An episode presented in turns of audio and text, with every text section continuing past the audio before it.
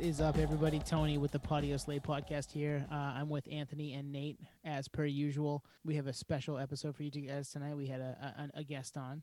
We're pretty excited about it. Uh, Twan will get into that in just a second. First off, hit us up on the socials at Patio Slave on Twitter and Instagram. And then our email is podcast at gmail.com. Gonna throw it over to Nate, he has a shout out for us, real quick. Nate, what do you got? Yeah, speaking of social media, we got some love from horror flicks and guitar picks. Thanks for the love, guys. We always love to uh, share the cross promotion uh, on those socials. So appreciate it, guys. And uh, yeah, one of my good friends came onto the podcast, and I'm going to throw it over to Anthony to kind of give an intro for that. Yeah, so tonight we were joined by Justin. He is the uh, production manager for Brouhaha Productions uh, out on the West Coast, and certainly they have uh, global representation too. But uh, they're one of the largest craft beer centric and music event producers in the U.S. So he's big interest in music, big interest in beer. And um, if you're into any of those, check him out on Instagram. He's got quite the following on there, very active, cool follow. I follow him. Uh, it's at Beer Punks. Pretty simple. At Beer Punks, all one word. Uh, B E R P U N K S. Give it a follow. This is a cool interview. We we cover everything from um, you know putting a show together, the logistics, the come up, uh, music, beer, you name it. This was a fun one. So with that, um, we'll get into the interview with Justin. What's up, everyone? Welcome to the Patio Slave podcast. I'm here with my good friend Justin, or also known as Beer Punks. How you got? How you doing today, man? I'm doing fantastic. How you doing? Good, good. Here with my friends Tony and Anthony uh, recording on uh, Thursday, August 27th. And uh, yeah, we wanted to kind of shoot the shit with you. We always wanted someone that was in the promotion side of the game, uh, promoter. I've been uh, part of a promotion company back east where we used to put on little club shows, and Anthony's uh, worked at a record label, and Tone's had some stints in and and things too. So we wanted to get you on and kind of get your take on uh, on putting on shows and so forth. And that's kind of a cool background that you have that kind of collides with the beer industry. And We're big, you know, craft beer heads here too. So stoked to have oh, yeah. you on, man. Cool. Thanks, Hell man. Yeah. yeah. And, and to Nate's point, um, just excited to have people. We, we do, we say this every week. We want to have different people from the music industry on and people from different walks of that. So to have you, we haven't had anybody that's done what you do on. So pretty excited to talk to you, um, about different things in the world today and, and things that you've done in the past too. Um, because obviously right now things are kind of at a stand, standstill, but they'll get back. We'll get it back at some point. So Justin, I know, um, like we, we know what a, like a production company does and promotion company does in the context of music, but I know some of our listeners aren't as big big geeks as, as we are, but like what would you what would you say in a few sentences what a production company does, a promotion company does relative to live music? Oh man, yeah, that's a good question. Um, so all right, so we're, we're a little bit different than just a production company. Like we don't just do the the production side of things. Um, I can break that down in a in a nutshell, basically, which is it's this sounds so dumb, but there's an empty field. All right, I show up, I take a look at it, I decide what needs to go in there, I order it, I put it together, have my guys put together, and then bam, there's your show. And then the other aspect of what we do is uh, we do all the planning, um, all the booking. Uh, we're completely internal, so we don't do any outsourcing. Everything's inside. So I mean, every single piece of the show is, is us. Wow. So that includes crew and like stage hands and everything. Everything. everything. Oh, that's rad. And that's so everyone knows the name of the company is Brouhaha Productions, which uh, specializes in punk music festivals that collides with uh, the craft beer scene here in uh, Southern California, where both Justin and I uh, reside. So super cool take on the industry. I, I, don't think anyone else is doing it at your scale. It's really rad. No, definitely not. We started out 10 years ago is just one single craft beer festival annual and then then it was two and then it was three and then it was four and then it was seasonal for several years and then we got involved with another company that puts on a lot of huge shows. And they recently went under and uh, we we kind of kept it going the best we can. I was telling nate it's pretty much like a warp tour for adults or like a fun warp tour. It, it that's it. So we created the punk and Drublic festival that's that's our festival and uh, that's exactly what it was from day one we're like all right well we're all grown up now now let's do one for us you know at 40 years old or however old you are 30 35 so yeah that's a good way to put it Oh yeah, man. That's I mean that's right up our alley at, at our age. I'm 36. I think Nate's 36 and, and Yep. Twan's I'm 35. so- 36. yeah, so we're all we're all right in that boat, right? Like, oh, good beer too. I guess I'll go to this. This sounds like fun. totally. Um, so how do you get started in an industry like that? Were you booking local shows? Were you working at a brewery? How did how did that all that come about? oh man, I hope you guys have like five hours. We got all Uh, the time in the world, Plenty man. of time. oh yeah. No, I uh it's weird. I I don't know how I even actually got started in it. It just kind of happened by chance. I guess I'm I'm pretty good at putting myself in position. If I feel like something might be interesting to me, I'll kind of work that and get, keep it in my pocket. But the overview of it is I was in the Marine Corps. I got out of the Marine Corps or just before I was getting out. I went to Warp Tour 2008 in San Diego. Nice. I think. And I met this band called Pour Habit. If you guys know them, dudes from Compton, they were on Fat Records. Nice. Um, became friends with them, and they kind of, I don't, for whatever reason, they love me. They're like jocks and shit, like I am. And we talked about sports and just became, we became close friends. And next thing you know, like they're, they're like opening for NOFX and shit all the time. Hey, come on out here. You want to come backstage? Okay, cool. And I did that, and it, I just kind of built up this. uh I don't know. I just became friends with everybody. You know, I have I have a fucking Nice. Pennywise tattoo, and now those guys are some of my closest friends. That's awesome. That's and uh, that's kind of how it started. And then I, I met Cameron, the owner of Brouhaha, around that time too, and he was just doing beer festival. It was still new, and uh, we kind of just merged it together over time. Um, so I, I think I hear that and I think to myself, I remember going to Brewfest when I was what 21, 22. Nate, you were- you were still home, so we would go to like that one Brewfest that Maine had every win every like early fall, November or so. Yeah, and Yeah. obviously it's it's proliferated. It's huge now. But we don't have the the mix of the the two here on the East Coast anyway, up our way, um, where they put the two together. So you guys put them together. Was that like organic, or was that like we both love music? We all we you're doing Brewfest. Let's let's get some bands here too. Yeah. So Cameron and I were always he. I had started. I started the Beer Punks page like ten or eleven years ago. That's when I met him. Shortly after I started it, it was just like a like a friend Facebook page. I don't even think like like pages existed, like fan pages. Yep. Yeah. So he like friended me, and he was like, "Dude, I love craft beer and punk rock too. I put on this beer festival." And from then on, it had always been talked about. It just it took a little while for it to get going. So it really it happened immediately, the idea awesome. of it. And uh, it, the East Coast, we took Punk and Drublic there before, but I think as far as we went is, uh, I think we went Massachusetts, Yeah. and then we did the Bash with Rancid in New York. Yep. So, so you said what 10, 12 years ago. So that was like that was early to be, you know, into beer. You know what I mean? If you were into beer before that, you're like an alcoholic. You know what I mean? It wasn't, you know, Yeah, It's become a hobby now, right? you're ahead of the game. I posted. Uh, you guys might not know this brand, uh, but I'm sure Nate does. Um, Anderson Valley Boont Amber Ale or whatever. It's like that was like craft beer back then. It was like, Oh, yeah. oh, fuck yeah, dude, I'm gonna get that Amber. That's rad. and uh, I made a joke today, like to all the like half naked hazy IPA chicks, like, yeah, it, Am- Amber Ale is a- it's a real thing. It's not just a myth. Like it actually it actually existed. Yep. Yeah. So yeah, that was the type of shit we drink back then. Well, I thought I thought Yuengling was craft for a while when I when I was first coming up, and then I, I figured it out that it wasn't. So Yeah. still well, good. on the East I, I still like them. The Northeast too. It's like craft was considered like Sam Adams, which is still considered craft in terms of like category because it's not you know big beer, but it's right on the cusp, right? I mean, it's Yeah. I it's think good. point- production production wise, they surpassed the label craft. Oh, do they? Yeah. They just Yeah. okay. I think that A couple must years new ago, they yeah, they're dude, they're no joke. Those guys are putting out a lot of fucking beer. Well, Yeah. Don't they own Truly too? Oh, Sam Uh, yeah, I think they do. Yeah, which was a smart play on their part because they're one of the you know everybody reaches for Truly or White Claw, right? Yeah, In this totally. So when you're booking these festivals, you're you said you had some connections with the bands like kind of organically. Are you using like your network through the, your friend? Are you kind of cold calling bands out of the blue that you're you're fans of to bring onto these festivals, or how does that work? it it depends. Uh, so basically, Cameron will come up with a wish list. We have a booking guy. You ever you ever heard of Slide Bar in Fullerton? No. Um, oh, slide the- bar. Yeah, yeah, for sure. Yeah. So he was the booking guy there.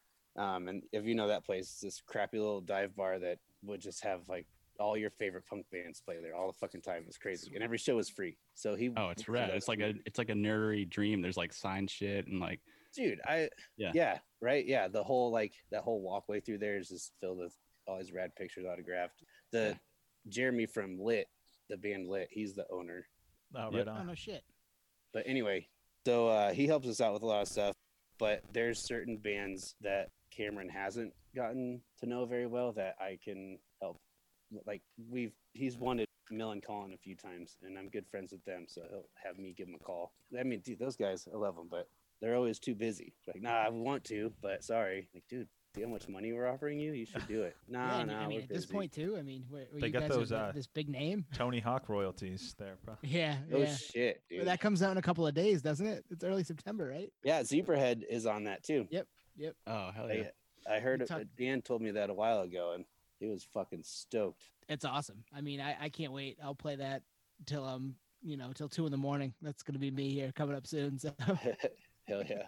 so I, you you're growing up. You're into music. Was it always punk, or did you start elsewhere, or did you kind of evolve into that? How, Ooh, how'd that's that a good go? Question. Uh, um, fuck, man. No, actually, no, dude. I so I grew up in Peoria, fucking Illinois. Oh Okay. shit. Piece of shit, little ghetto ass town. So let's just say hometown. the people I lived around didn't listen to any type of rock music. I'll just say it like that. So I guess when I was younger, I listened to like a lot of rap and shit. And, Yep. Uh, and then it was then Rage Against the Machine. I heard Rage Against the Machine. And I was like, yes, dude, this this.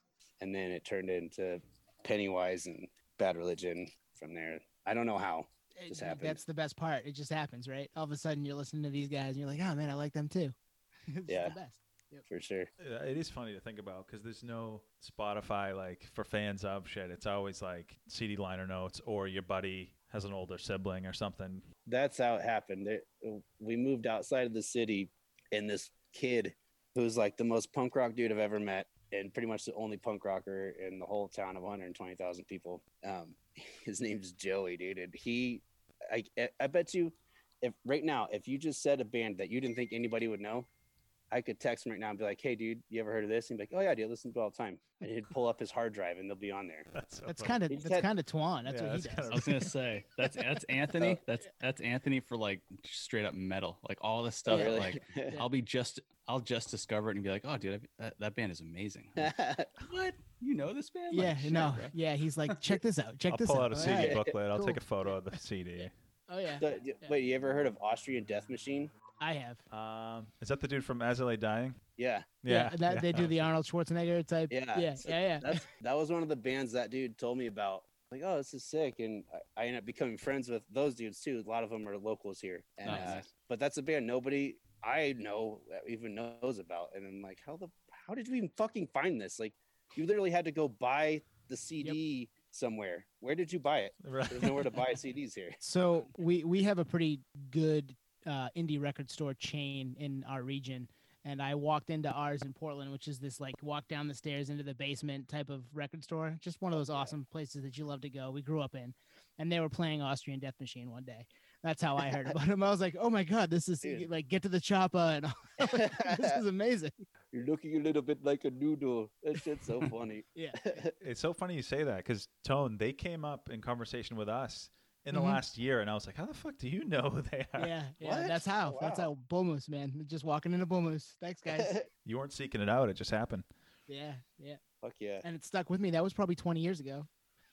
Justin, there's a term that we put on the that we that we mentioned on this show. It's called nerdery, which is like we're not like a bunch of Star Wars geeks on here. We're a bunch of like music geeks, and we call it nerdery, and we just like nerd out on on stuff like this because it's like, oh shit, you know that too? Like, hell yeah, That's what man. we do. Yep. Yeah, it's like the whole like premise for this podcast. And when you said Rage Against the Machine, it's like that makes sense for a crossover because we're all huge fucking Rage fans on this show. Like we talk about them, I feel like every other episode at least. Um, in fact, I think remember I sent you that picture of me running into uh, Brad Wilk up in LA. Justin, Oh yeah, yeah, yeah, the grocery store. I was like, oh shit, fucking idol right there. Um, hell yeah. but yeah, so Rage makes sense for a crossover into punk rock from like you know rock metal or whatever into the punk rock scene. But um, something I was thinking about um, the barriers like of entry into this whole world of promoting because I was doing it on a very small scale in, in southern Maine, you know, putting on like I don't know 400 cap shows. What do you think, Anthony? What is Asylum? Tiny ass show. Back station. then, yeah. Three, four hundred cap. Yeah. Some of the bands already mentioned on this podcast, but you know, just small time. But you're doing some pretty big things with with your festival. I mean, when, when we first met up, I was like, shit, bro, it's so cool that you're putting on festivals with like the Offspring. Like, Yeah. when did you feel like you like finally made it as a promoter? Like getting you know bands like that. That's pretty sick. Uh, well, I mean, doing Sabroso with the Offspring was that was pretty big. That was cool because Yeah. you know, I mean, anyone our age would be like, "Fuck, dude, that's crazy! Mhm. I can't believe I'm working Yeah. with the Offspring." Probably, I don't know. That's tough. the The one moment would be when we did Punk and Drublic here in Orange County. Yeah. That was fucking crazy, dude. It was. I think we had 30, 35,000 people on the beach at this show. Was that at Sea Legs? That Sea Legs, yeah. Which Ah, you, you've seen Sea Legs. That's a tiny venue. I was supposed to be at that show too, and when I missed it, I was like so fucking bummed. Like a lot of the festivals that you put on, like I was supposed to be at and had some kind of commitment. it's like shit. well, you don't have to worry about that anymore. We got you. Uh, I Nice. appreciate it. Well, now I'm just yeah. I mean, these guys know it's been well documented on here that I kind of uh, and my wife, my, my wife calls me out on all the time that I'll schedule work travel around shows all the time. You're a smart man, Nate. You're a smart man. Well, it's easy. We'll just we'll just get two routes booked, and you'll just have to be there then, huh? Hell yeah. yeah. yeah, work commitment. Slanging the beer, bro. Got to do it. Yeah. So that 35,000 people on the beach, that that sounds insane. Yeah, yeah. I'll I'll try to find some pictures. Um, Oh yeah, if you can Then- kick Nate a picture or two, we'll we'll put that up on we'll put that up part of the, the YouTube video we do. Heck yeah, I'll I'll find one and send it over to you guys. It's just like as far as the eye could see, and it's crazy. The thing about I was, I was gonna say the thing about festival like that is like most people they buy their ticket, they show up, they have a good time, then they leave. Most people don't think about all the logistics that go into it, permits, licensing, promotion. It's just crazy. Like, do you think most people get it? All the behind the scenes stuff, or they have no idea. No, they have no They have no clue. idea. Yeah, They don't know anything. they're probably stumbling out of there, having a blast. You know. yeah, th- yeah, they have no idea, and they don't know who's who, and we all look the same, you know. Um, and they just, I don't know. Yeah, you're you're right. They're just like fucking clueless. that's like Warp Tour. Like you don't know. You're just going and you check out all the stuff, like amazing stuff for such a killer deal. Your deal like was really cool with all your festivals because I was telling these guys uh, a few days ago, like a lot of your festivals are like a one one price ticket. Like it's unlimited beer tastings and the show. The lineup's uh, worth the cat like worth the ticket price in itself, which is I always thought was really cool. Yeah, I I think for uh, this one, Punk in the Park, we're doing well, we're supposed to do, and then we're supposed to do again, and hopefully we'll get to do in the future. That one, I, I think honestly, I couldn't even tell you the price. I, I think it's like forty bucks. Yeah, like what are you gonna? What else are you gonna do with forty bucks? You know. no shit. Yeah, That's- it's it's super two, cheap. two four packs, right? I mean, of good stuff. yeah, anymore. Yeah. Yeah. So okay, so putting together that big of a festival and nobody else understands it, right? They- how long in advance are you working on that? Six months? Three months? Um, well, we do tours a lot. Yep. That's kind of been our whole model with uh, like Sabroso, Punk and Drive, like the Bash. They idea of it usually starts about a year out, Okay. And then once we start getting into like go time, probably I probably spend like two or three months. That's it. I mean, for like yeah, I mean, really, it's really not that much time. We just they're just long days, and we're just in the office, just Just grinding. you're just on the phone all day and emailing all day, and that's pretty much it. That's that's pretty easy, actually. That part's easy. Well, 'cause now now they have a brand. You know, Punk and Drublic has it has a brand name. You know what I mean? So it's not like you're promoting it from scratch, and you probably have a blue, blueprint too. Yeah, a lot of it just carries over. It's pretty easy.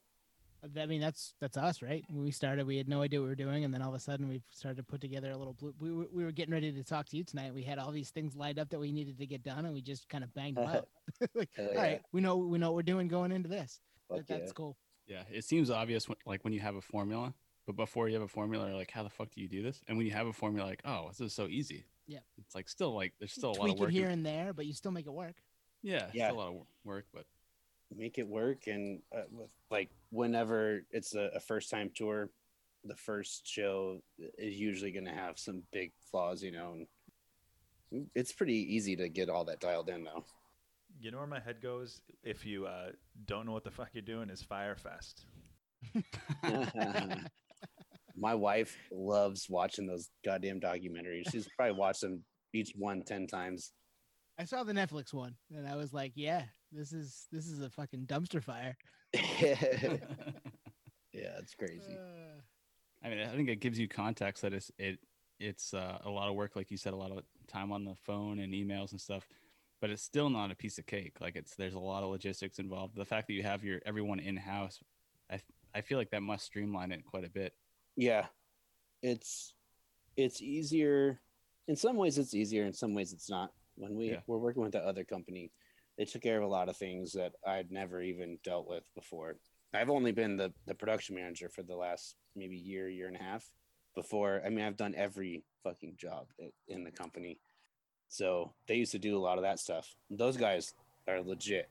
Some of those, some of the, uh, the producers, production managers, event managers, those guys are are good. So I definitely leaned on them for a lot of shit, and but now it's all on me, and it's a little more difficult sometimes. But uh, I guess I like that. So you know, I, Yeah, I get I off on that. I get off on the pressure. Well, it's cool to have that creative control because we, we always like shit on, and we're notorious where we shit on like Ticketmaster and Live Nation on this podcast quite a yeah, bit Yeah, we did do that a little bit. because we're fans and we get ripped off by these ticket fees and just unnecessary BS all the time. Like I didn't even get refunded for like some of the concerts for like six months, even though it says on the terms that I should get refunded within two weeks. And I understand the whole COVID thing, but um, that's nor here nor, nor there. But to the fact that you can have that creative control and artist, you know, creativity to to put together these mashups of like punk rock and, and beers, you know, I'd say probably pretty conducive to to your business and having that reach, even if it is like grassroots. So that's pretty rad. Yeah, it is. Uh, as far as ticketing, though, man, it, you can't you can't do that on your own. They they're gonna get theirs. Yep. Uh, yeah. always so is. we kinda we still deal cornered with that those market. guys. Yeah, we we still deal with them. So do we, unfortunately. Yeah. I don't Yeah. know. I, it's it's cool. I don't mind. Some uh, the one cool thing about working with some of those bigger companies like that on things is you get you develop a relationship with a lot of them, and that definitely benefits you moving forward. One, I would imagine it's like anything. If you you you put a face with a name or you put a face with a company, it becomes a little easier to deal with too, right? Yeah, You, you talk to people, you've seen them, you know that they're they're trying. That that would change things a little bit, I would think. Yeah, definitely. Yeah, that's a good point. It's like once you have a, a personality that you realize like, oh, this guy's in it because he actually is a true nerd. Like he actually Yeah. understands the the terminology nerdery because he he got into the industry for that reason instead of like some like you know big wig that has no clue what the hell's going on. It's just in it for the the cash. So, Yeah, totally. Nate, a few uh, actually early on in this podcast, we were talking about just the logistics around booking shows and whatnot, and you mentioned even the coordination of the traffic pattern Yeah. to get to the parking and shit. Like, it's just crazy. Uh, uh, people for forty bucks? Are you kidding me? Like, it may, that's where my head goes. It's like when you're the when the onus is on you to coordinate all that, it's a lot. Like, that's why it pays to have a you know kind of a brand name and and a playbook. Yeah, the forty dollars for one. That's in Orange County, and we I we know that it's gonna sell out here. Mhm. Yeah. If we're in fucking Albuquerque, New Mexico, uh, it's probably not gonna do so well. Mhm. You know what I mean? Like, so it, it your location depends on that type of stuff. Um, yeah, I'm sure if if we took this on the road, we'd probably have to adjust the price a little bit, but we know our markets. We know where we're gonna kill it and where we're not.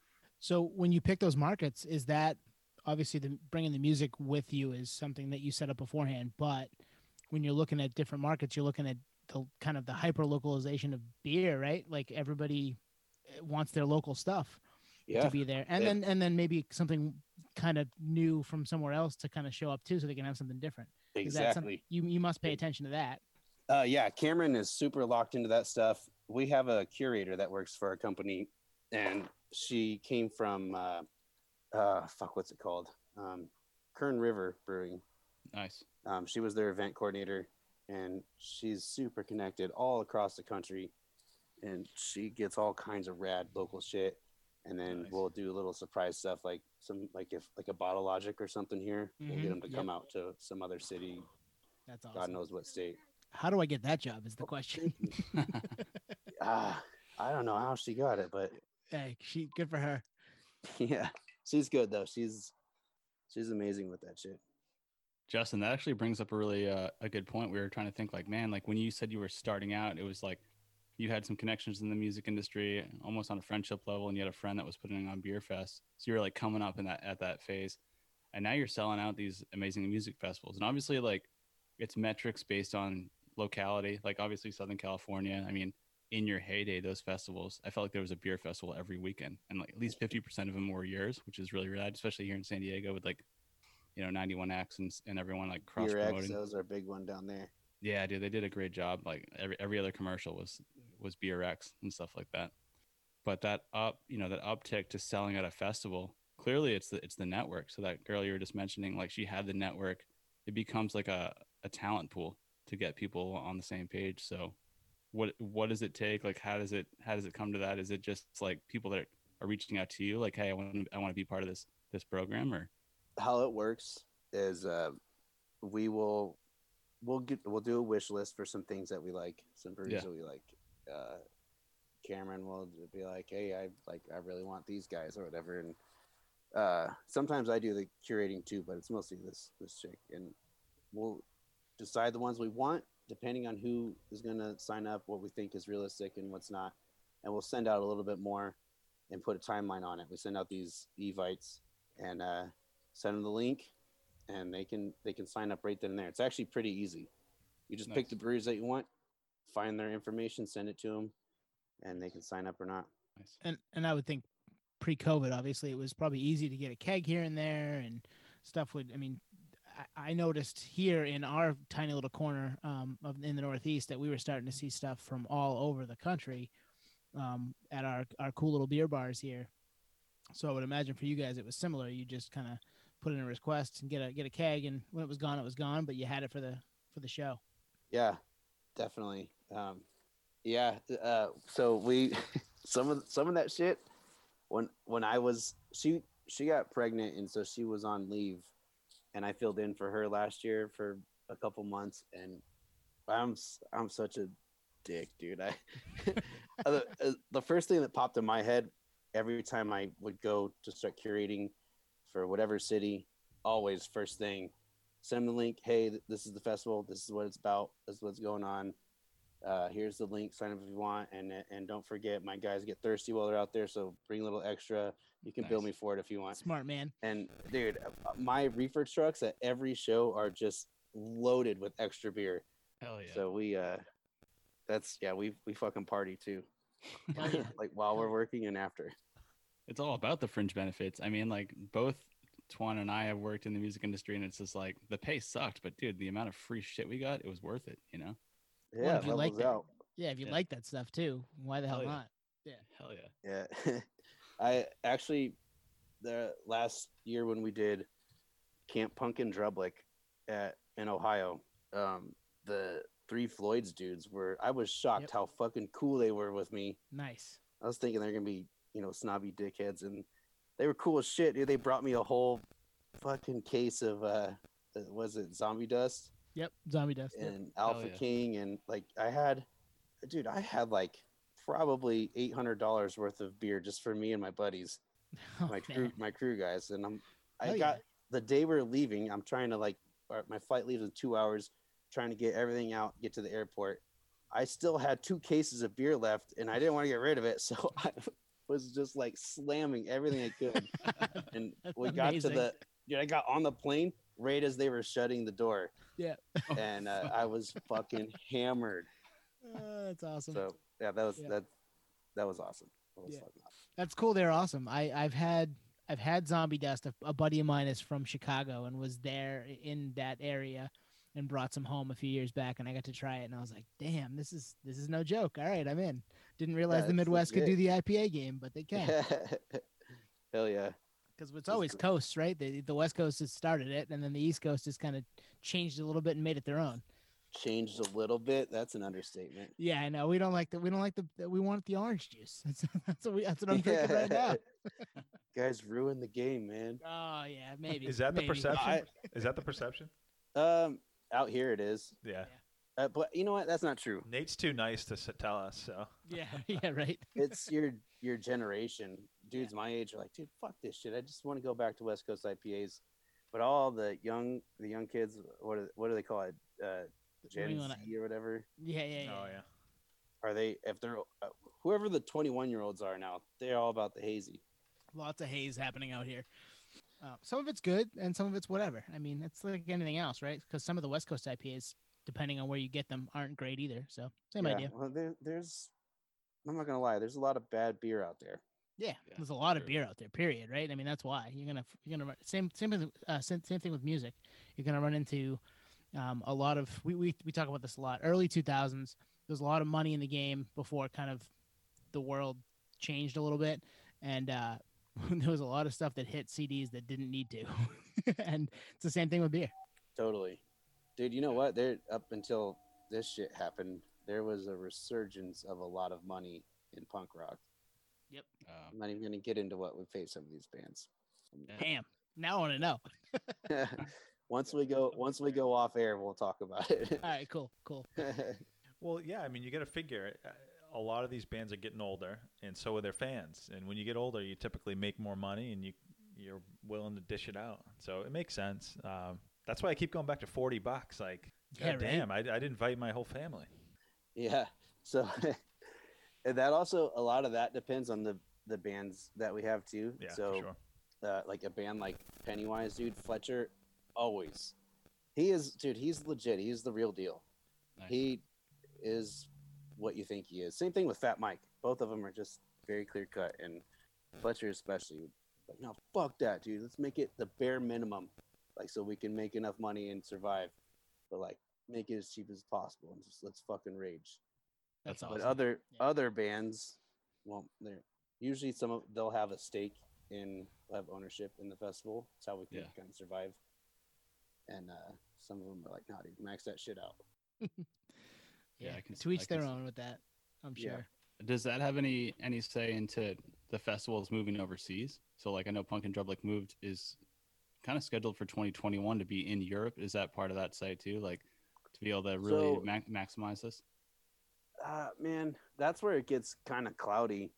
Yeah. Is so Cameron created Punk in Drublic. I was sitting in his backyard with him smoking a cigar five, four or five years ago, and uh, we'd kind of always talked about it, but that's where it kind of funneled in and became clear. Punk in Drublic, NOFX, let's do it. Um, and we were with that other company, um, and they had ownership in it too. So it split three ways. A lot of things have happened, and now NOFX. They control all of Europe. That it belongs to them. So we don't have anything to do with Europe anymore Okay. Right on. loosely, but not really. So I can't speak on Europe, and I'm bummed because there was a time where it was like, dude, Justin, you're gonna go to Europe and you're gonna run these shows. Oh shit! like, fuck yeah, dude, let's do it. Hell yeah! Not anymore. Now I'm off to whatever random fucking town. in Some of those random towns are okay though, right? no, they're cool. We we have fun in every town we go to. Because like the logistics overseas, it almost re- reminds me of Fyre Fest. It's like you don't know what, you really don't know the layout till you get there, and then you get these ham and cheese sandwiches in a, in a clamshell. Yeah. Well, that's where it would get expensive on our end, is because I I would have to fly out months before to every city, and I'd have to do a site walk, and that's just dude, that's so much money. Like we can't afford to just send me out to I don't know what Hamburg, Germany. I don't know, you know, Yeah. Like- yep.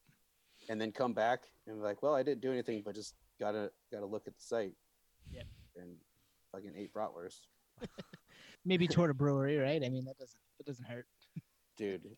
Yeah, I would definitely go to Bitburger for sure. Nice. Oh hell yeah! Uh, but yeah, that's we have nothing to do with Europe, and I was kind of nervous about that honestly, because I don't, I don't speak German, I don't speak any European languages, so I was like, what the fuck am I gonna do? How am I gonna talk to these people? Yeah. Plus, you have to like abide to their their local compliance. Like, I'm sure that just gets so complicated that when you were talking about earlier with like piggybacking on like you know, unfortunately, the Live Nation or Ticketmasters of the world, like they have it so dialed. They own everything. They know everyone. They even own like the subsidiary companies that like they can't Yep. fuck up, right? And they have the advan- they have the insurance to cover any kind of oversight. So yeah, I mean, I can, That's another off-air conversation we can have. Totally. Yeah, we've had a lot. We've had a lot off air. That's why you know, happy we can talk about this stuff on air. Uh, one thing I wanted to bring up on air though is the future considerations. Um, Yep. you know, we were everything was fucking gung ho. So your beer festivals slash music festivals were on fire. The economy was on a climb. Everything was golden. We were going to. I mean, we've talked about on this podcast. I think I was averaging at one point uh, one show per week, so four shows a month on average, which is pretty decent considering we're all in our mid thirties. And then COVID happened, just fucking slammed everything. So how has that affected obviously what you had with Punk in the Park, um, moving to 2021? Do you have any kind of insight on on how that's uh, changing your whole your whole uh, setup? Yeah, well, so Punk in the Park was supposed to be this past April, um, and then uh, we had to move it to August eighth. We just we went we got as close as we could that we thought maybe there was a chance, and realized Yeah. quickly that wasn't going to happen. So now it's April of next year, um, and uh, beyond that, there's talks of other things a little bit, but we're I mean we're not going to get too deep into that right now because Mhm. Yeah. Yep, just yep. what's the point? Um, Yeah, we're a ways out, right? I mean, before Yeah, we can figure that out for real. a long fucking ways out. I just counted in my head today. I was like, wait, how long do I have to wait till we can do another show? Like Yeah. Oh man, maybe. Yeah, and that's a maybe, right? You don't even know if that's going to be legit. yeah. So, uh, but the cool thing about Punk on the Park is we did, as far as like, so we're talking about refunding. Man, if you guys could see our office and the the personnel, Hmm. Like you, to anybody, to somebody that doesn't know, you would think we're this big company, dude. It's me, Cameron, his wife, and then our curator sometimes, and that's it. Wow. Yeah. That's all the the planning. So it's hard to refund all that because that that money's going towards the show. Yep. We have to pay the bands and all that. So we added an extra day. Yep. And we added NOFX to it. So it's a two day festival now. Nice. It's gonna be, it's gonna be rad. I hope that happens. Honestly, for all of us, we we talked about live music coming back here a ton on this podcast and how it might look, and that's you know you, you said early on you see a field and you, you think of the things that you need for it, and that's got to change dramatically now, right? You got to look at like are people going to walk in in hazmat suits? Are you going to temperature check everybody? Like, what are you going to look for? You know shit. I mean, I'm gonna have to order like hand washing stations, like Yep. extra, probably a couple hundred. Uh, sanitizing, all that. all our entry is gonna have to. Yeah, it's gonna change completely. Yeah. Different I world. Ugh. Yeah, and I saw in I think it was Europe there was uh, almost these like scaffolding pods that could fit like ten people. I mean, imagine the setup. Like who- I- you get you dude, to I- order those. Like what? I know. I saw that and I thought, man, this would take me a week to put this fucking thing together. I'm used to doing it in 24, 48 hours tops. And yeah, that would take forever. That might even take two weeks to do that. And you get to enforce people staying in their pod, and it's like Yeah, oh, I saw that mess. meme when, when there's like the fucking sheep in their little cages. Yeah. It's funny. I'd go to a show like that right now, though, I because I, miss it. I want to go see live music. I yeah, I think a lot of people would. yeah, we've talked about those sacrifices. Like, all right, here's what we're getting in the news today. If it means going to a show, you have to wear. It. Well, this was like what a month ago. You have to wear a hazmat the, suit, hazmat suit, yeah. and we were like, "Fuck that shit." And then now we're like, I might "Ah." wear that, yeah. Dude, if we did something like that, man, that forty dollar ticket would now be like a hundred dollar ticket. yeah, for it's sure. True. That's true.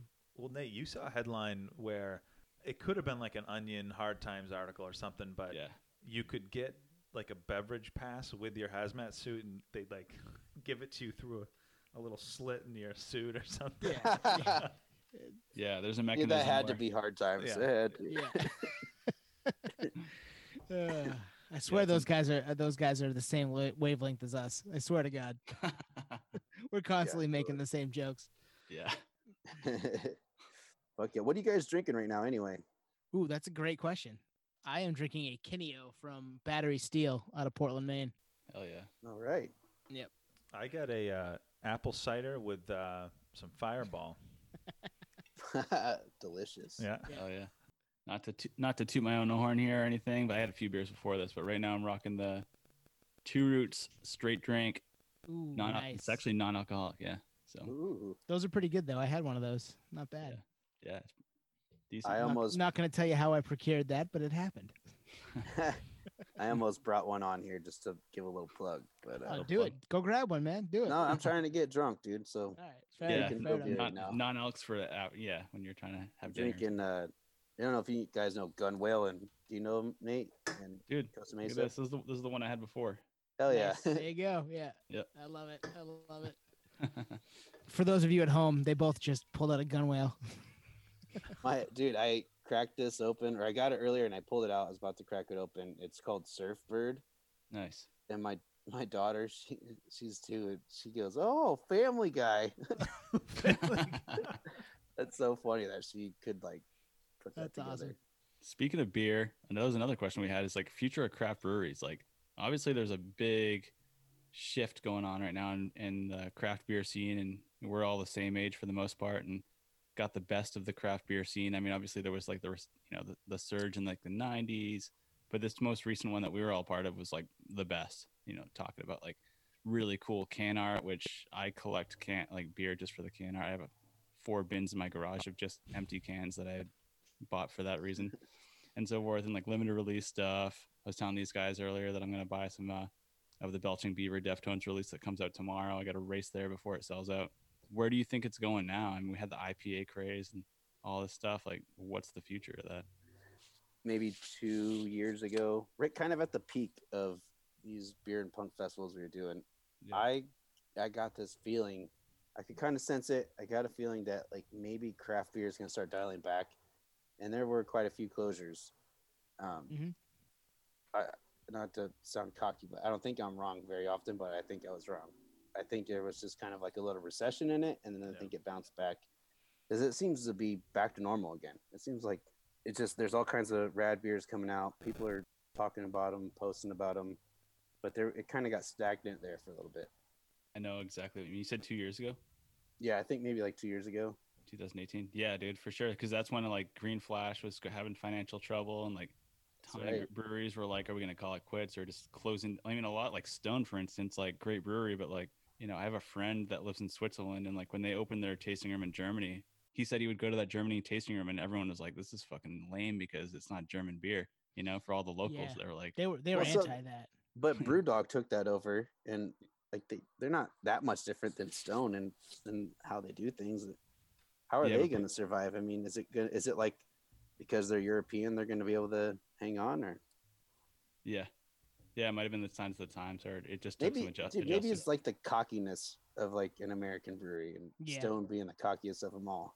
for sure. Maybe sure. that pissed them off. I, I could see that being. I, I remember watching a uh, a video on them talking about going there and how Germans were going to be like, no, this isn't water and yeast and and hops and you know like we're we're not into laws. this. Yeah, we're not into this. Like you you guys you guys are. If they just maybe wrote it out, they might have been fine.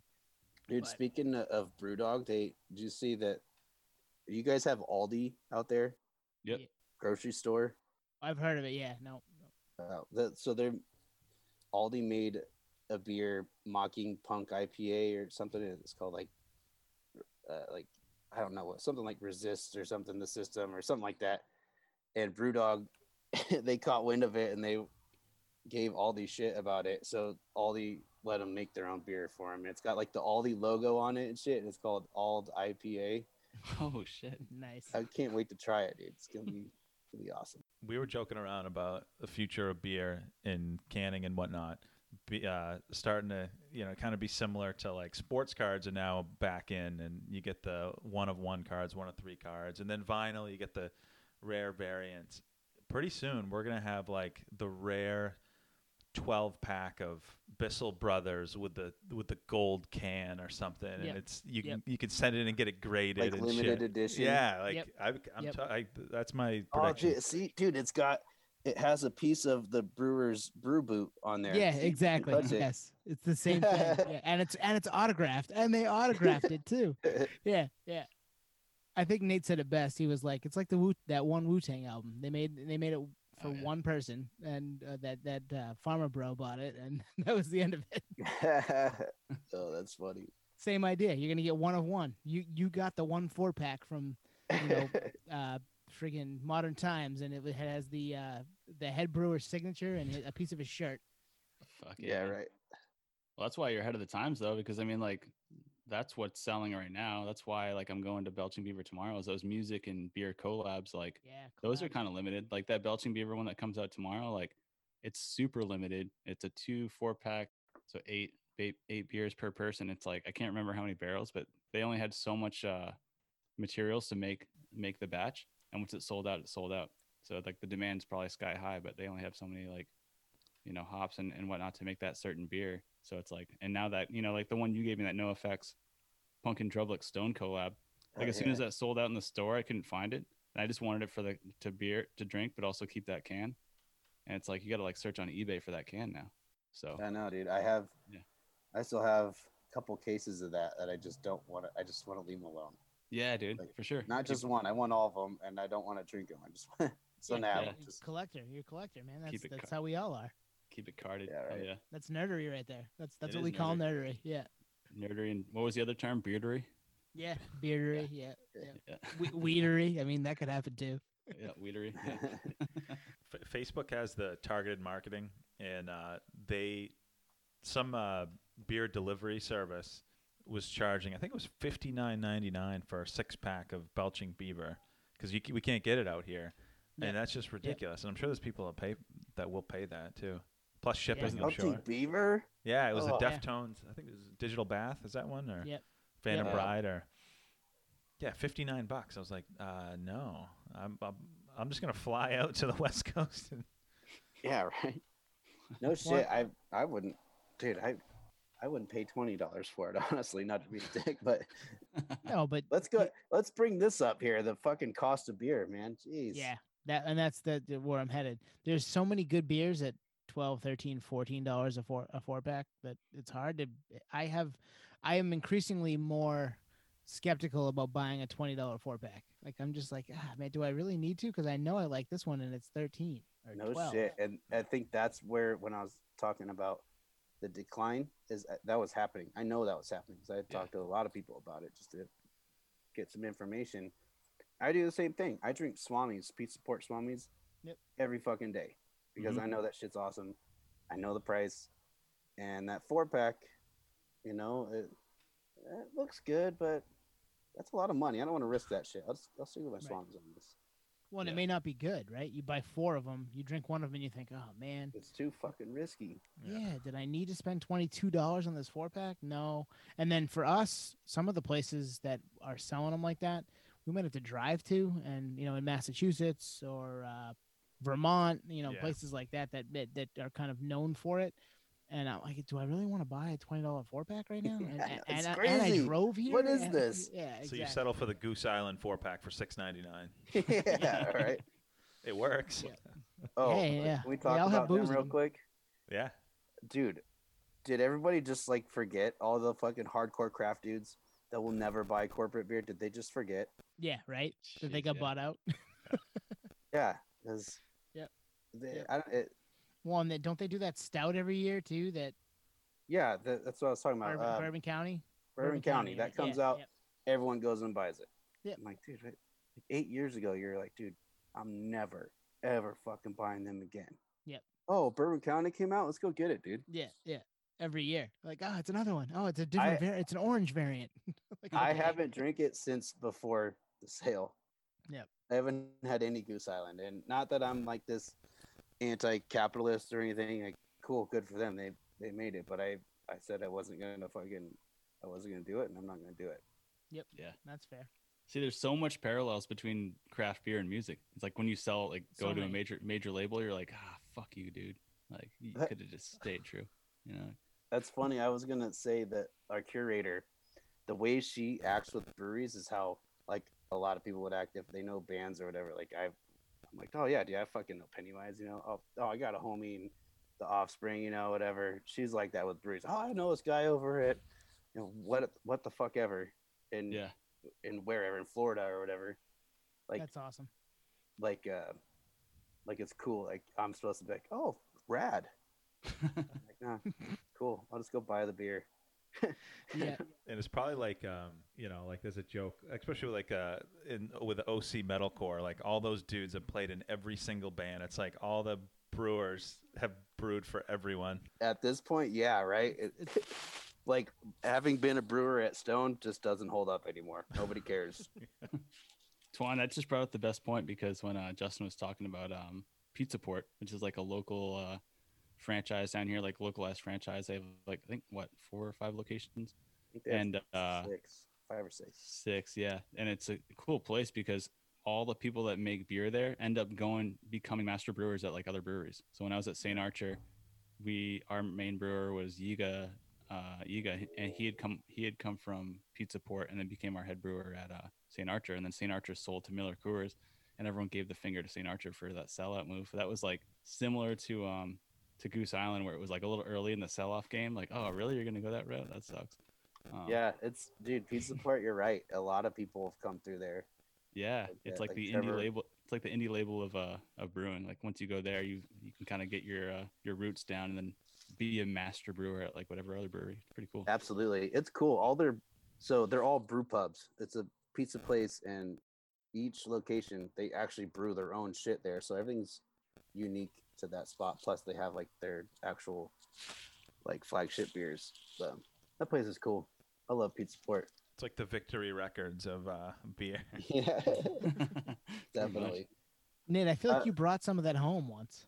Probably. I mean, they Yeah. do they do releases all the time. Like they did like, I mean, they they've been doing some really cool can art lately. I've been buying it for the can art. They did like a bacon and eggs. Did you get that one, Justin? The the stout. In my fridge, I've had I've been sitting on that for a year. Yeah. Nice. No, there's that one. But yeah, they always do stuff. They just did a new one called Kook Slam, which is a, I think it's a double IPA. But um, I think that's their. I think yeah, it's like their triple or whatever. Kook's Yeah. like the regular double. yeah, Um, but hey, do you know do you know Nate Squillaci? no, You you worked at St. Archer. no. he was like the sales rep there for a long time. What was his name? Nate Squillaci. He worked he worked for uh, CBG too. He's I think that's where he's at now. Oh, okay. That name I, don't know. I, didn't, I thought maybe you knew him. Never mind. Crazy. He's like the OC rep. Nate, you know everyone. Come on. yeah, I, I- was I- expecting you. and to we know have the that same much. name, so it's like, hmm. I was there at the beginning. though. It was just me and like five people. At Yeah, St. you were you were there like eight years ago, right? Seven years ago, eight years ago. Yeah. I was there at the start, and then I left. Um, and then they sold the Miller Coors like two uh, two years later. Should have stayed Yeah. for that equity. Yeah, right. Yeah, man, that that was the move. yeah, that shit was that was crazy. I think we all knew it was gonna happen though. Yeah, you can kind of see the writing on the wall with certain breweries. You're like, all right, well, when we first saw the first time I ever saw him, Cameron was like, he we got a six pack. Like, what the fuck is this? Let's try it.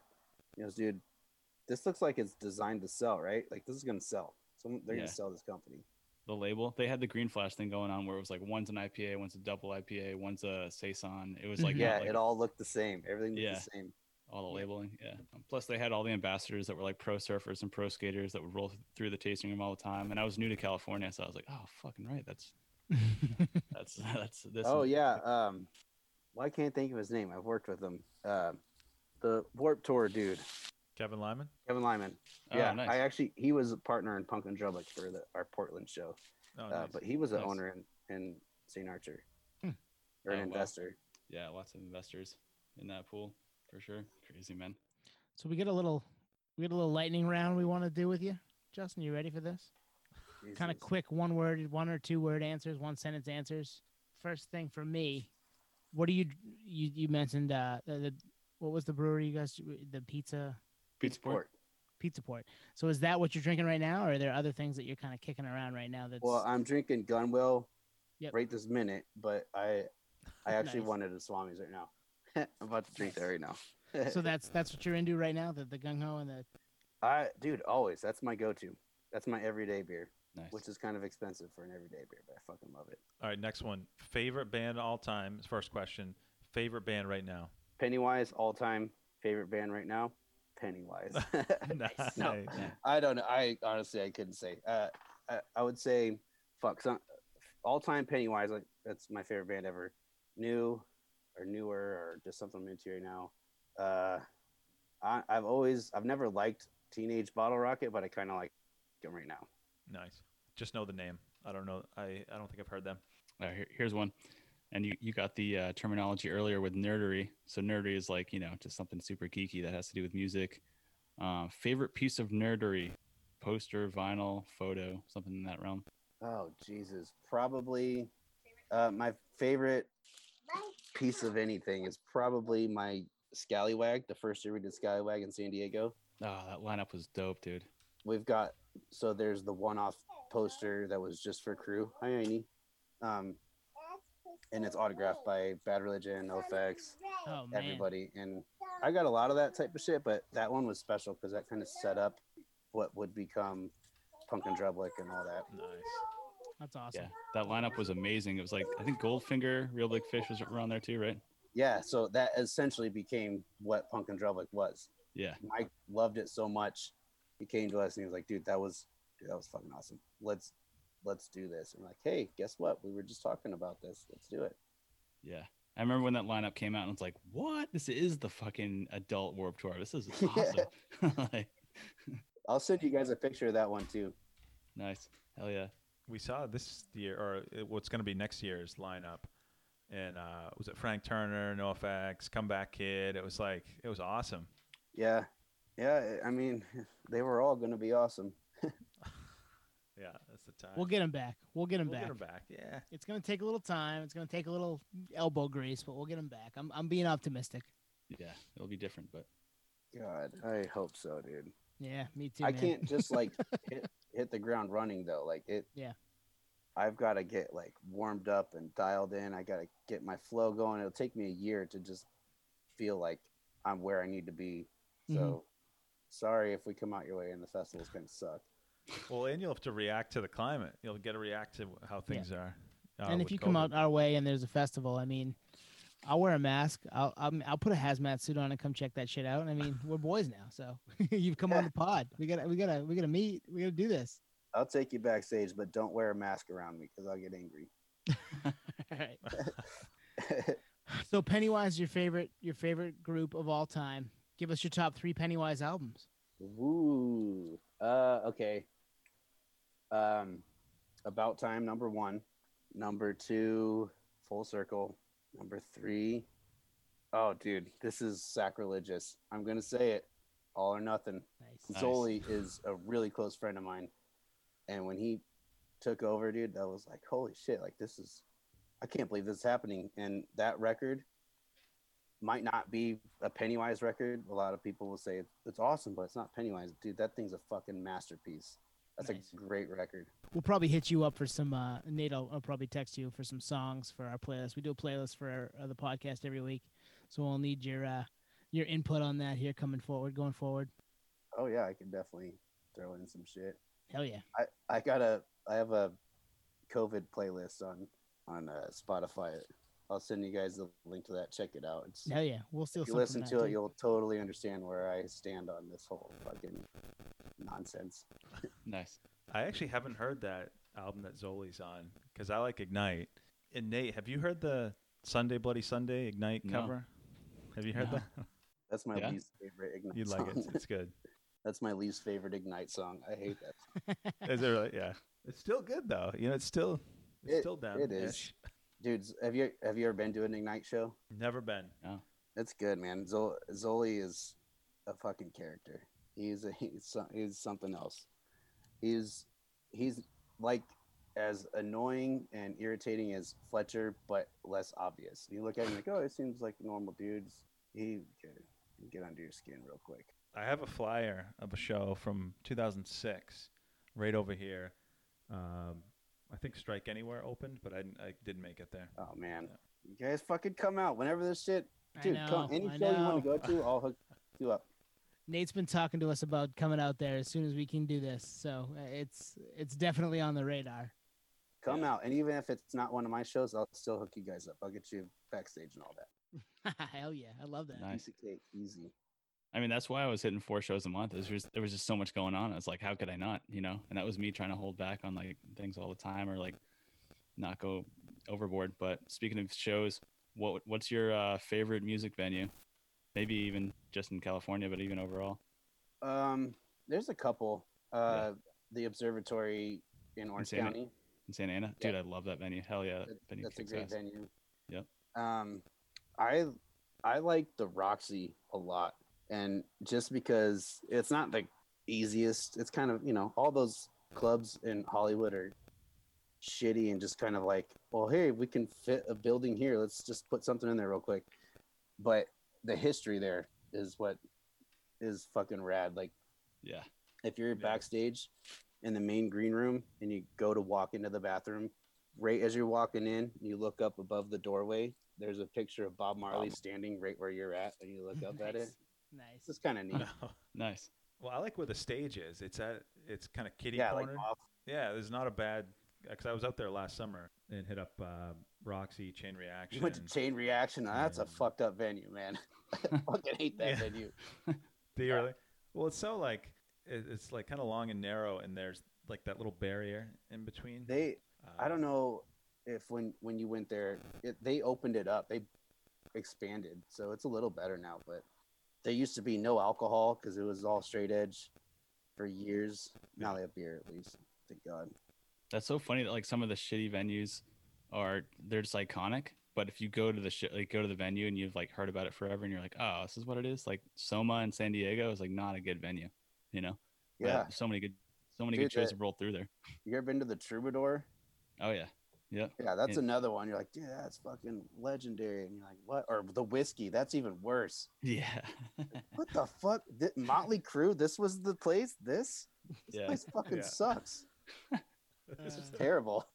Well, cool thing about cool thing about the Roxy though. Cool thing about the thing about the Roxy is it's next to uh, Rainbow Bar. So like you go in pre-show to grab a drink, and you're like running into like the Oh, band. yeah. and- And, like, and back in the day, you'd, like- afterwards, you go Yeah. hang out with Ron Jeremy. That's what Yeah. you do. and Lemmy And Or- yeah, it used to be Lemmy. before he passed. I've I've ran into him there. yeah. Mhm, uh, too. Yeah, it's a and good- Ron Jeremy, dude. That's you can fucking take that to the bank. Every time you go to the Roxy, he's out there. He's always there. Yeah. Yeah. Guys, That's so funny. Well, it's like uh, CBGB's on the East Coast when it was still Yeah. here. I was like all hyped up to go, and I walk in there. I'm like, I'm not gonna touch anything. I bet, dude. Yeah, that, Yeah. that's got to be a this shithole. Super grimy. yeah, it was. Yeah, that's how the Whisky, the the Roxy, they redid everything, so it's all it's nice now. But the the Whisky is still just you. Oh, the wall, doors, the bathroom. oh, We love that shit though. And then, but still cool because you're like, wow, dude, Tommy Lee was probably fucking Pamela Anderson right here. Like that's that's cool.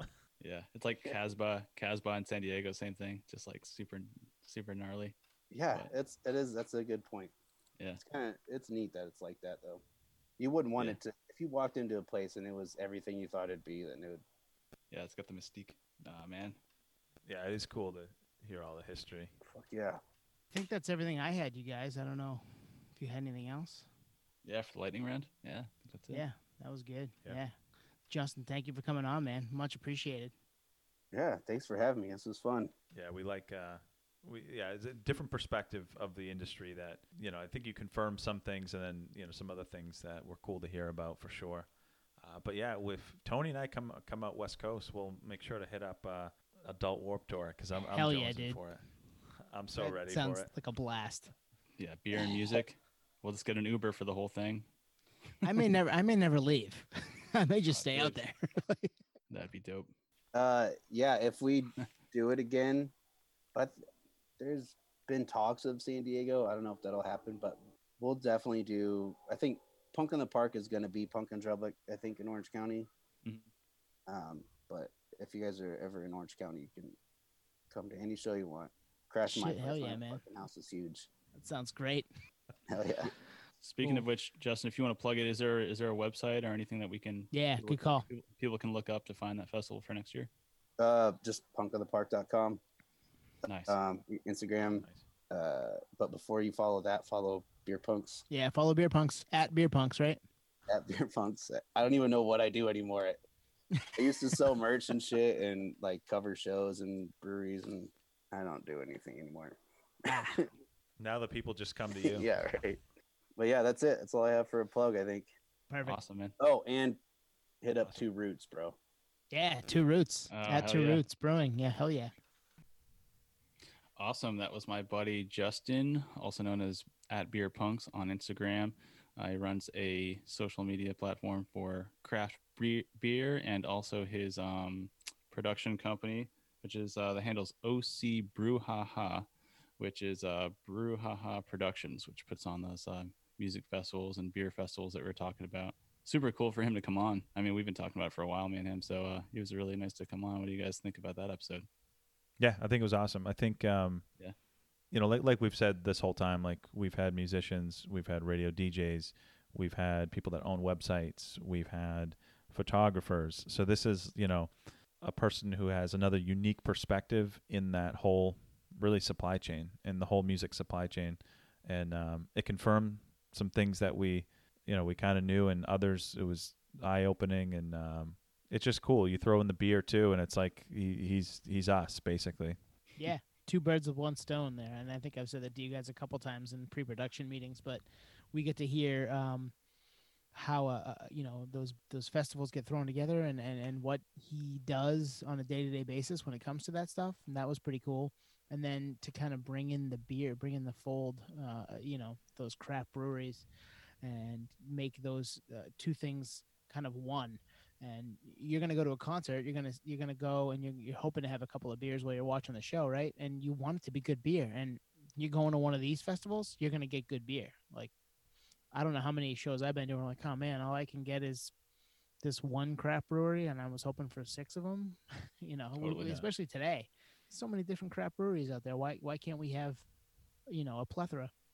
They're doing that, and they've been doing that now for a little while. So really cool to hear that perspective and how that that came about. Yeah, you nailed it, man. He specializes in in those two things exactly, which is like craft beer and not just like a handful, but you know, a ton of making a full on beer festival like Great American Beer Festival in in Colorado, and then mix in like an all star lineup of of punk punk rock music. Uh, Twan, I think you nailed it with it's the adult Warp Tour. I mean, it's a dream job for us. So it's cool for Justin to come on. It's like really kind of give us the landscape on how it goes down from its roots to to current and even with COVID, um, to hear his take on it. is, is pretty cool to hear. Yeah, I love that adult Warp Tour because like I'm trying to think of the last time I went to Warp Tour. It was probably late 2000s. You know, so you're, you're pushing 25 and you feel like the old person at those events. And if you went now, I mean, you you would feel like the oldest person unless there's parents that have you know parents of teenagers that go, which you know that's you coming prob- up for us. That- Yeah. that's gonna start happening. right? Yeah. So I think with these festivals, it's obviously tw- obviously 21 plus, and I assume it's it's pretty low key. I mean, there's probably no one too too rowdy. I it sounds like a a perfect mix in my eyes because I've been to Brewfest and I've been to music festivals, but where it's really dialed in for both of those, Mhm. it's it's the perfect harmony, really. So what I'm smelling is a uh, beer punks and at Patio Slave Brewfest in Southern Maine when things are back to normal, Yeah. right? Would, Uh, We could we could we could use his, him to help us out with the uh, Seafield Phil Field, and uh, us with some of the. I, th- I have a couple connections in the Southern Maine brewery slash distillery scene. We can make that happen, right? oh man, it's a match made in heaven. Thompson's Point, Yep, Pumpkin- uh, that was exactly where I was thinking. Nate Thompson's fucking point. That would be perfect. Punk in Drublic with like Bissell Brothers on board. Yeah, Yep, we could pull Bissell. We could pull. Yeah, Yep. It's it's outdoors on the water, just for context. who knows, man? We could pull this off. We could make this happen down the road once things are back to semi-normal. We'll ha- we'll all be in hazmat suits. Is really Right. all it is, right? And actually, it's fun. It, he when Tony, you asked him, you know, what's the lead up time on these festivals, and and I think he said, you know, at least in some pa- in some of them it's a year, especially if a new one. That Yep. doesn't surprise me at all. Just Nope. all of the. Nope. I mean, th- think about it. People plan their weddings years in advance. You know. yes, they do. Yeah. They do. I just I just had mine. You They do. just- there you go. I've planning mine for like 18 months. Well, that and that's the thing though. Like you're outsourcing for your wedding tone, like multiple companies. What Yeah. Justin said is they're all in. They're one vertical integration. Like that's crazy. Mhm. Crew and Yep. everything. So And they've got a uh, a person who's like their taster, their beer beer lady. I, I want that job, man. I want to be the Oh. person that's like, yeah, I know somebody in that town, and I can get that brewery, and I know somebody in that town, and I can get that one too. Like that works for me. I would do that right now. Heck yeah. Do what you love. Yeah, Love right. what you drink what you love. Just drink what you love. No, but that was that was a lot of fun. I enjoyed that. Yeah, what episode was it where we're talking recently where the promoter has all the risk? What was that? Was that last week? Yeah, it was recent. Yeah, Yeah. So it's like especially like now these festivals have brand names and they know the mark it's like it's dialed. They know the markets. They know they know who's going to come through at the gate long even before the the day of the festival, right? But early on, you you probably have no idea. I mean, can you imagine sweating yeah, right. not knowing if you're going to break even i because there's just so much overhead and that's kind of what i wanted to kind of get at is like even for someone like me who's never put on a show i have a pretty good idea of what i know and that's just probably tip of the iceberg Yeah, It's it's definitely tip of the iceberg for us because we see we walk into a venue, especially at our age now. We've been to a bunch of shows. We've seen a lot of different things. We know what works, what doesn't, because we've seen a you know in person. You walk into a venue and you see, oh, there the merch table's there. That doesn't make any sense because the flow is bad, or you, you that those are the types of things that you would look at as a as a as a promoter. How am i going to make this place function? Whether it be parking or uh, where the beer tent is or any of that stuff. So we having gone to a million of those things we know how that might work. And to hear it from you know from justin that was that was kind of cool Yeah, there's a lot of civil engineering that goes al- along with it. I think he said he was a former former Marine, so he's Yeah, probably yep has that. He's probably utilizing the those tools, uh, mentality wise, or just tactics to have some kind of plan in place.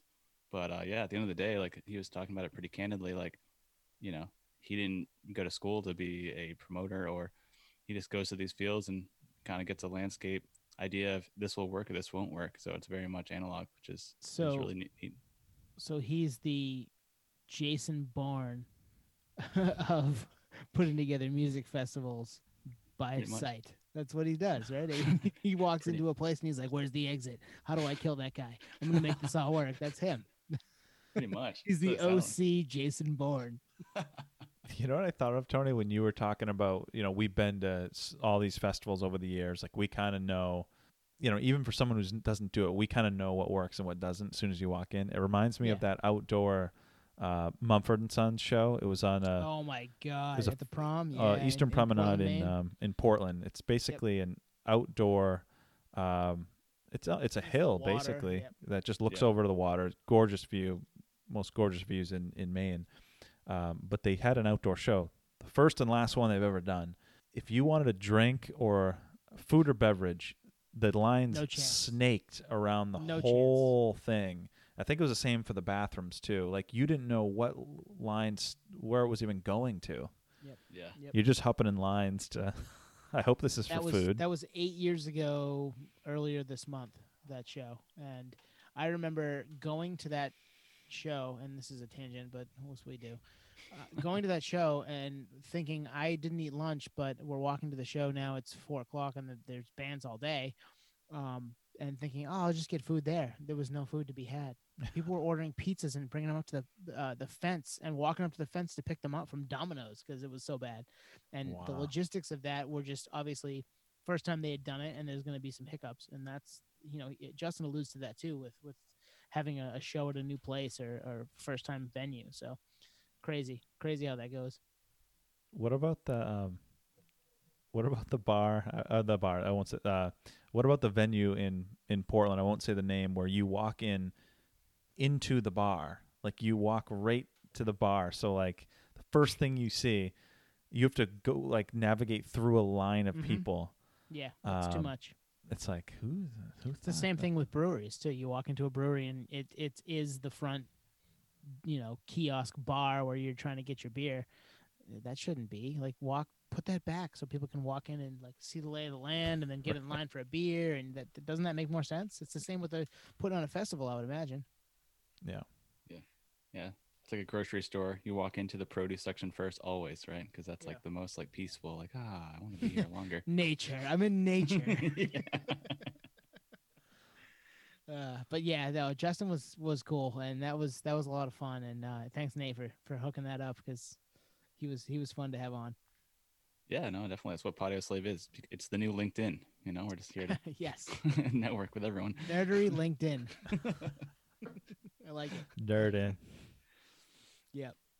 So check us out on the socials, guys, at Patio Slave on Instagram and Twitter, and then email us at Podcast at gmail.com. We are very active there. Just ask Chip. And, uh, you know, we're, we're still going to keep rolling. We get some more stuff coming up in the next couple of weeks. Next week is going to be a lot of fun. I really, if you guys are fans of us, if you've listened to us, you've been with us for a bit, next week will be pretty cool. So check that one out. Yeah, super. It's gonna be super special. Super special. Very stoked. special. No One time only. One- No yeah, spoiler. limited, limited edition. Limited, One Yeah. of one, limited edition. Oh man. Oh man. Well, thanks for uh, sticking with us, guys. Appreciate it. We'll see you guys next week. podheads. Cheers, everyone.